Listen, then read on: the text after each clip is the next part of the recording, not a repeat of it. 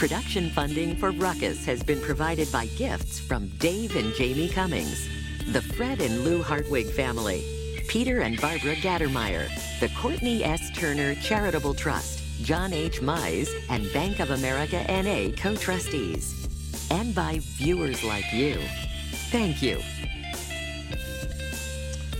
Welcome to Ruckus, our weekly food for thought fight over the news of the day and the trends of the times. I'm Mike Shanin. The Ruckettes join me shortly on our topics this week. A street fight ends, a long tradition continues despite criticism, and will there be criticism of tax breaks for a government move to downtown? We'll try to find out. Plus, of course, roast and toast. But we start with our interview segment and focus on Veterans Day and weekend activities at the World War I Museum and Memorial in Kansas City, Missouri. This year's event will include a special exhibition titled The Vietnam War, 1945 to 1975. Here to talk about that and all the events is Dr. Matt Naylor, president of the World War I Museum. Dr. Naylor, welcome back to Ruckus. Thanks very much for coming in. Thank you. So, the end of World War I played a role in establishing what is now called Veterans Day, but originally it was called Armistice Day. Yes, it was. And it was now 101 years ago that the armistice was signed, that the war, at least on the Western Front, came to an end, and this great uh, um, end to such a tragic uh, foundering catastrophe of the 20th century. And then we commemorate that then this weekend, uh, 101 years later.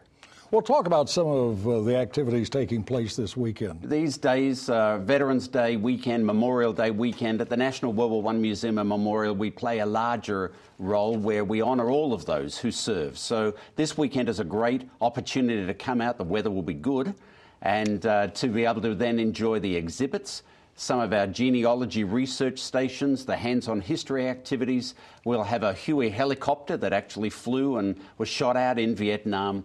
And then a uh, new exhibition, the Vietnam War, as you mentioned. You have special pricing for this weekend, too. We do. For military service uh, personnel and uh, veterans, it's free and half price for everybody else, Friday through Monday. Well, I asked you about veterans. I asked you about this off the air because it always uh, seems curious to me.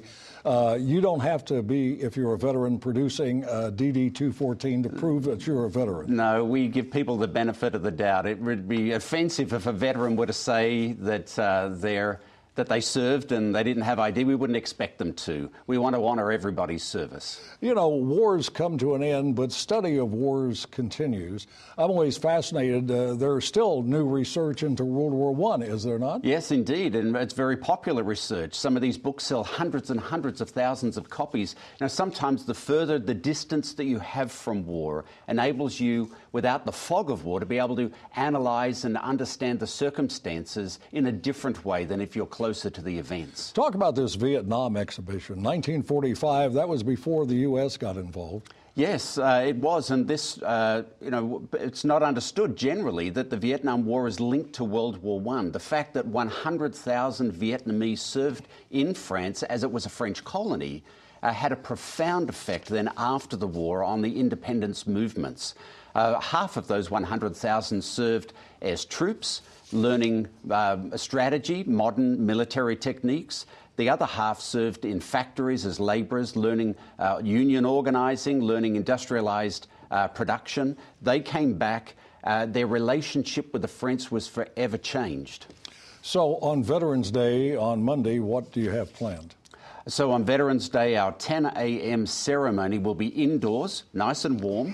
uh, Dr. Pellom McDaniels is our speaker, a noted Chiefs player, but a, also a professor of history at Emory University, who is an expert, acknowledged expert in the area of African American war service. And he'll be talking around the theme of homecoming, an important topic for veterans, including those who served in the Vietnam War. One of the things I especially like about the facility and I've been there a couple of times, and that's the introductory film, The Background to World War I. And I swear, if you changed a few names around and a few countries around, you could be describing the world as we know it today. Yeah, there are ominous parallels to the world uh, that we live in today. it's argued that the world is more like the world of 1913 than it's been in the past 106 years. What is the hands on history segment? The opportunity for people to handle artefacts that haven't been accessioned, they're not part of the museum's formal collection, but they're part of the educational resources, to see gas masks and touch those other objects. You also have music, I believe, from that era, because I've been there and listened to it. Right. Heard Al Jolson singing some Uh, songs sure, from the World War One era. Sure. Uh, lo- lots of uh, lots of really exciting activities throughout the Oh, weekend. okay, if somebody wants a little bit more information, we're about out of time. How do they get it? theworldwar.org. That's the best place to go. The, theworldwar.org. All right, sir. Thank you very much. I'm sure you'll have a big turnout this weekend and on Monday. Thank you. Appreciate you coming in. That is Dr. Matt Naylor. He is president of the World War I Museum in Kansas City. Now let's meet the panel and start a ruckus.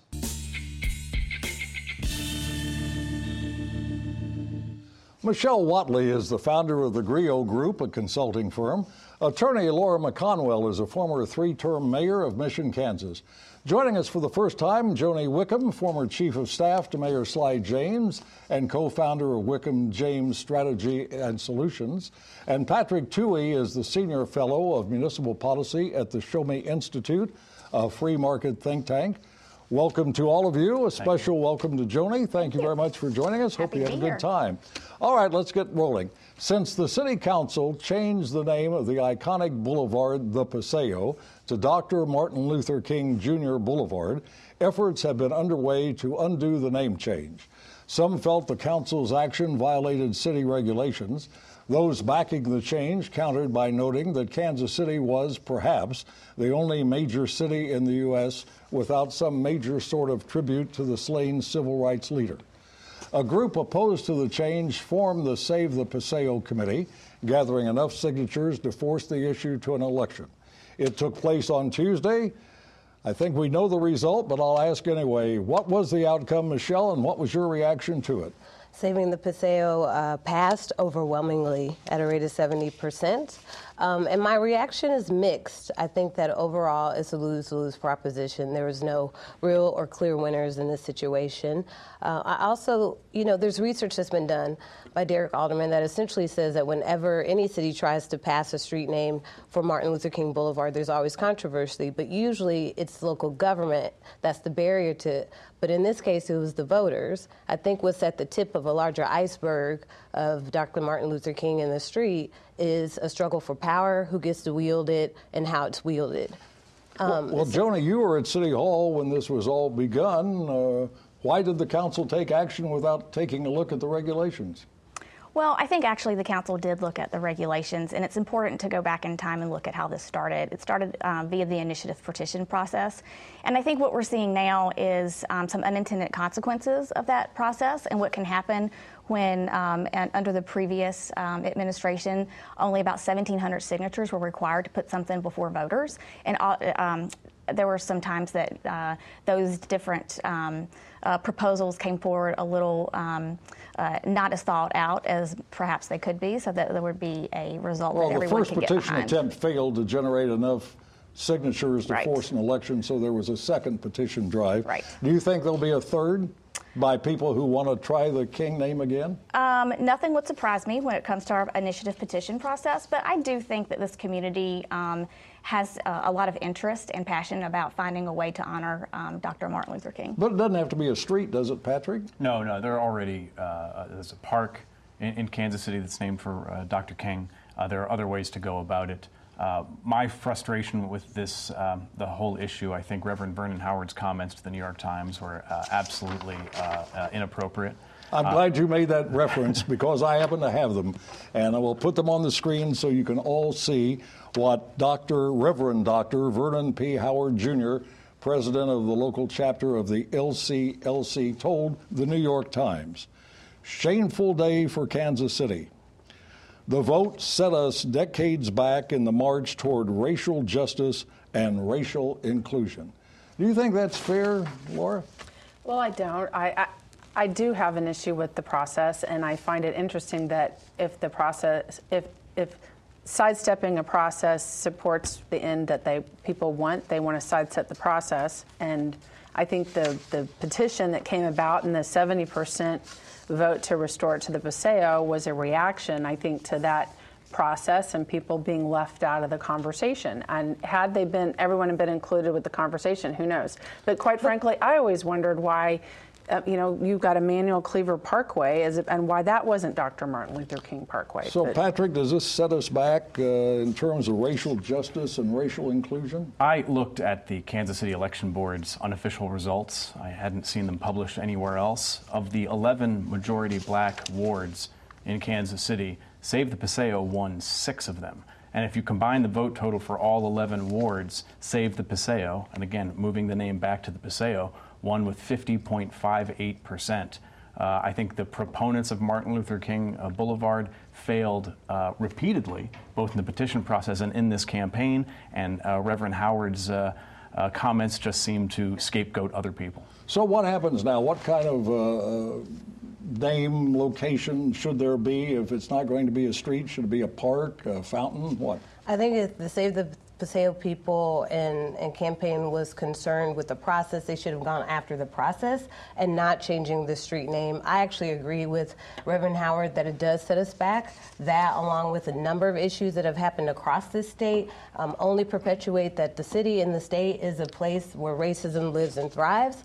Uh, they didn't come up with a plan for how to honor Martin Luther King. If it wasn't going to be the street name, go after the process what would have harmed Kansas City to have the street name? And yes, six of the 11 African American wards voted for it, but their vote was not a vote um, against Martin Luther King or no, it wasn't no. race. Uh, fueled. And they it made was, it very clear that it was not. It was not. It was essentially a rebuke of black leadership. But, but on the that's top, very different. On the topic of racial inclusion, the mayor is an African American. His predecessor was a two-term mayor, an African American. The congressman has been there since 2004. Emanuel Cleaver is an African American. He was a two term mayor. And the county executive, as Frank White, is also an African American. And there are many elected officials who serve on councils and boards in Kansas City, Missouri, who are African Americans.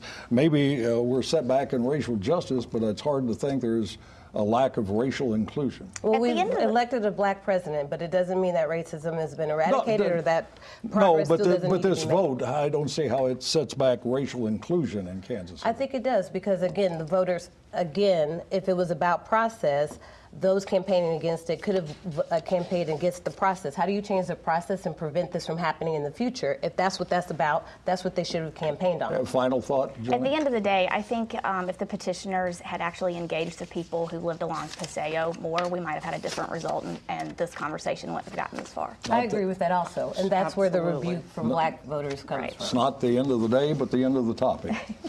The dictionary defines tradition as a way of thinking, behaving, or doing something that has been used by the people in a particular group, family, society, etc., for a long time. It is clearly a tradition when fans do what is called the tomahawk chop at Chiefs games. It's gone on for decades, it has been publicly debated for decades, and still the tradition survives. Nonetheless, the Star's editorial board is troubled by the gesture and wants it stopped asking, and I quote, why continue the chant if it offends even a single Native American? I wonder what about a married Native American? Anyway, let's start with this question. If it were the goal, and it apparently is not, is there any way the Chiefs officials could stop the tomahawk chop? Laura? Yeah, I don't think so. Um, I, have been, go- as we've been think, contemplating this topic this week, fans fans like it. I don't know that fans fans think about the noise in Arrowhead. They're thinking about cheering on and sending messages to the football players. I don't know. I mean, even if the Chiefs organization said we're not going to do it anymore, I'm not sure. I'm not sure how they're going to enforce it or how they stop it. I don't think they could. Are they going to throw people out who uh, make noise, yeah, and cheer? I think the organization has been there, I, I, don't think people wear native headdresses. They don't have face paint. There are a lot of things that the Chiefs can can control that they have stopped doing in a response. I don't know how. I don't know how you. I don't know how you stop this. Patrick, let me ask you about this. The Star article said that the war drum that is used before the game has been blessed by Native Americans. How is the drum that would be used to be, mark the beginning of a war less offensive than the gesture of using a tomahawk in the war? It's a silly standard. It's a distinction without meaning. I went back to the Washington Post survey of Native Americans in 2016 that found that 75% are not offended by the Washington Redskins and would not be offended if they themselves were called a Redskin. I think what we have in this case, and, and perhaps with the uh, SCLC and the Martin Luther King vote, is we have people who represent themselves as speaking for a uh, ethnicity, uh, and, and they get upset about this or that. But when you actually go and talk to the people that they purportedly represent, you find that there's no problem. Joe Biden, for ex- or not Joe Biden, Ralph Northam in Virginia, right? Uh, so there are pictures of him wearing blackface, but African Americans in Virginia were opposed to him resigning. Uh, Joni, I would bet you know a lot of people who go to Chiefs games and do the tomahawk chop. Do you think they're insensitive people? Um, no, I think sometimes um, uh, our lack of perspective um, can come across as being um, ignorant. I think there's a difference in being ignorant and insensitive. Um, but to get back to your original point, I think the Chiefs have taken a lot of measures over the years, meeting with the Native American community um, and, and making sure that uh, we're as uh, welcoming and um, sensitive to Native American traditions as we can be. Um, to Patrick's point, uh, I think whenever you have a group, uh, no one individual um, can speak for an entire group, and so you're not always going to be able to make every perspective um, within a community groups um, agree. Yeah, uh, Michele, the Star editorial says, uh, you know, stop even if one single uh, Native American is offended. If, if we applied that to everything else and stopped if one person were offended, we wouldn't have Christmas, we wouldn't have Easter, we wouldn't have a lot of things, would we? No, we wouldn't Or have a- Halloween? you wouldn't have a lot of things, but I think uh, with the larger narrative or the larger issues is essentially that as a people, uh, it has been well documented that Native Americans find these rituals uh, at sports games very offensive. Um, and although The survey research says otherwise. They- they and, don't- and that's but consistent. there's research that's inconsistent to what you said. And even with Annenberg- Ralph Northam and blackface, I don't know personally many black people that would not be offended by seeing people wear blackface. And it's So- not that. It's a matter of uh, the, the black voters in Virginia said, we understand this was a bad thing, but we don't think it, he should resign today. I think uh, uh, the population can be nuanced and can understand certain things. And American But it doesn't Native mean they weren't offended by it. It doesn't mean that that wasn't a problem, but right? Native Americans maybe they don't think he should have resigned, but it doesn't mean that it wasn't offensive. And Native Americans, the research has also shown, number of Native Americans are quoted as saying that these type of practices are offensive. That they're and so, what's they your make threshold? caricatures So, of is it a thirty percent? Is it one person? The point is, I think Native can't Americans quantify under- it. Why are we Because continuing traditions policy. that essentially fly in the face of people's cultures? Because if your standard is one person, if your standard is if one person is offended, then you But this change behavior. But that's not how we operate in real life. I think that's a very That's what the far star is calling departure. for. Laura, That's- is it possible the people who do this at the games are just having fun? Oh, I think they're having fun, and a lot of them I are mean, pretty mean nothing by it other than we hope the team So wins. yeah, they want the Chiefs to win. Their whole thing is, yeah, let's go, let's you know, let's win, and and, and it's grown. I have I don't go to a lot of Chiefs games now. I used to go to a lot, and it seems like in the past ten years, the the the, the uh, tomahawk chop has really grown. Uh, Patrick, you think this is an issue that the Star's editorial board should have taken so seriously and done a column about? I don't know what motivates them. I think sometimes newspapers have to have to have a column, whether they have something to say or not. And, Oh, for and- sure. I do understand that. So, so do people on television. It's television. a conversation, you know, but I don't see. I'm not sure what the solution is. All right, we'll press on to something else. Once again, we encounter one of those on the one hand, yes, but on the other hand, no situations in Kansas City, Missouri. The yes is a loud cheer for the U.S. Department of Agriculture moving 500 workers to 805 Pennsylvania Avenue in downtown Kansas City, Missouri. Think of all that new activity, all the new earnings taxpayers. The no part deals with what it takes to get the deal for Kansas City.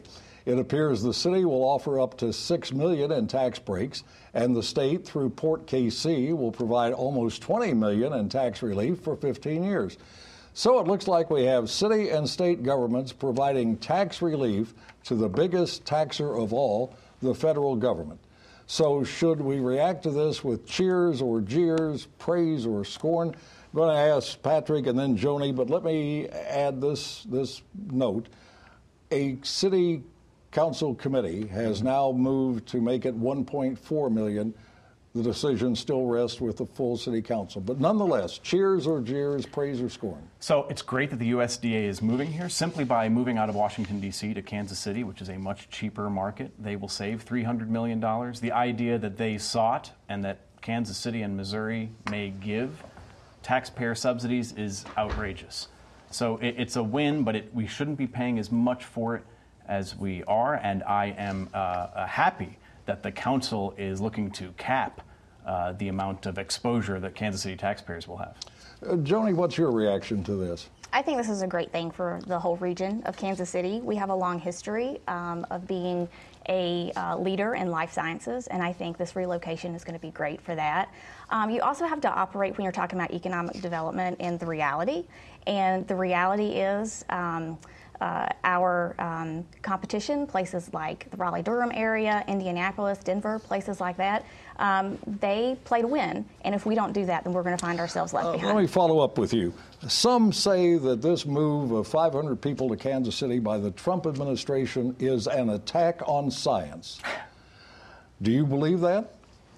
Um, I can't confess to have a lot of deep relationships in the Trump administration. I, am surprised. Um, I know. um, but what I do know, um, to my previous point, is that um, we have tremendous life science assets and um, scientists and expertise here. So I think this is a natural place for the USDA. So you don't see it as an attack on science by the Trump administration, is that right? Um, you know, I, I can't uh, pretend to know uh, what the Trump administration is doing, but no, but by think... moving people to Kansas City and out of Washington, meaning some of the people in Washington refuse to move to Kansas City, they can't possibly live here uh, means there'll be people hired with lesser degree of uh, experience and knowledge. Do you think that's true, that the people here won't be sufficiently qualified? Absolutely not. Um, I spent the past eight years of my career helping um, cheerlead for Kansas City, and I know that we have a lot of talent here, top talent, um, and I just think the USDA, USDA move is going to be great for the entire Laura, is this congruent with the new mayor and city council talking about uh, stopping these kinds of tax breaks in Kansas City? Well, I must admit I'm not intimately familiar with all of their decision making and if some of the support that they're giving and that they've capped is to help make infrastructure improvements to support the building for those types of workers downtown then I get that because it's not like moving into a green field but I absolutely think this is great for our region. We are a bioscience capital of the world. When you look at our the bioscience breadth, you look at what's been going on out at Kansas State University, we're going to have fabulous people that are going to be able to work and move the USDA forward. Michele, how does Port KC get into this? We have John Stevens, the president and CEO, on the program as a panelist from time to time. Mm-hmm. How is Port KC involved in this deal? Because they stand to benefit from this deal and spend money and, and provide tax money. That's right. They uh, they can charge an administrative fee of up to 20 percent, and so that was originally going to be on the six million. Now that that's been reduced, that 20 percent is also reduced. Um, so it'll be interesting to see how that impacts their plans, but. That's how they're involved. Port KC is under the jurisdiction of the state and has the ability to reduce mm-hmm. taxes when it so chooses and to issue bonds when it so chooses or when the board of directors choose. Anyway, now it is time for Roast and Toast, where the Ruckettes have 30 seconds each to explain, disdain, or refrain. We hope they don't refrain. We start with Patrick. Well, I am very happy uh, this week to toast the Kansas City Tax Increment Financing Commission, the TIF Commission, for saying no to Whitney Kerr's awful uh, Bravo Hotel idea downtown. Uh, the TIF Commission needs to say no a lot more if it wants to get better deals, and uh, this is a good sign for everyone. Laura. So I'm going to toast the Shawnee Mission School District Education Foundation. Uh, they supported a scholarship Shawnee Mission, which offers academic scholarships to students who had opted into a program, and over $733 million of scholarships have been offered to students, uh, seniors in Shawnee Mission High Schools. Joni, this is the fun part, and now it's your turn. Yeah. I have a toast, and uh, my toast is going to be for a recently elected Shawnee Mission uh, school board candidate, Jessica Embry. Uh, Jessica was able to defeat an incumbent with 76% of the vote, um, and I think she has uh, a lot of leadership potential, and she's someone to watch. All right, Michele, up to you. I want to raise a toast to the late Senator Yvonne Wilson, who transitioned um, in October of this year. She was a member of both chambers of the Missouri legislature and was a staunch advocate for early childhood and childhood education. Um, we are definitely at a loss to not have her around anymore, but we were lucky to have her for the years that we had her. She was the first African American to serve as a president for the Missouri uh, Elementary School um, Principals Association. So, uh, just a toast to Senator Wilson. I was lucky to have her as a mentor, a soror, Delta Sigma Theta, and her service on Shirley's Kitchen Cabinet. We look forward to uh, keeping your legacy alive as the catalyst of change. Did a good job with you. Yeah, Yeah, right. I'd like to think I'm so. glad you agree. and finally, it is a victory for columnist Steve Rose, who is well known to Ruckus viewers. He has now received about $25,000 in legal fees from State Senator Jim Denning after Denning's suit against Rose and the Star for defamation was thrown out by a Johnson County judge.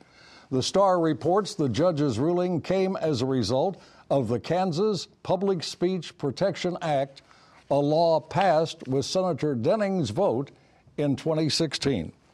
So, despite adversity, Steve rose. I knew you'd like that. And that's Ruckus for this week. We're back next Thursday at 7. Now, for the Ruckettes and the crew, Mike Shanin saying thanks very much for watching and good night.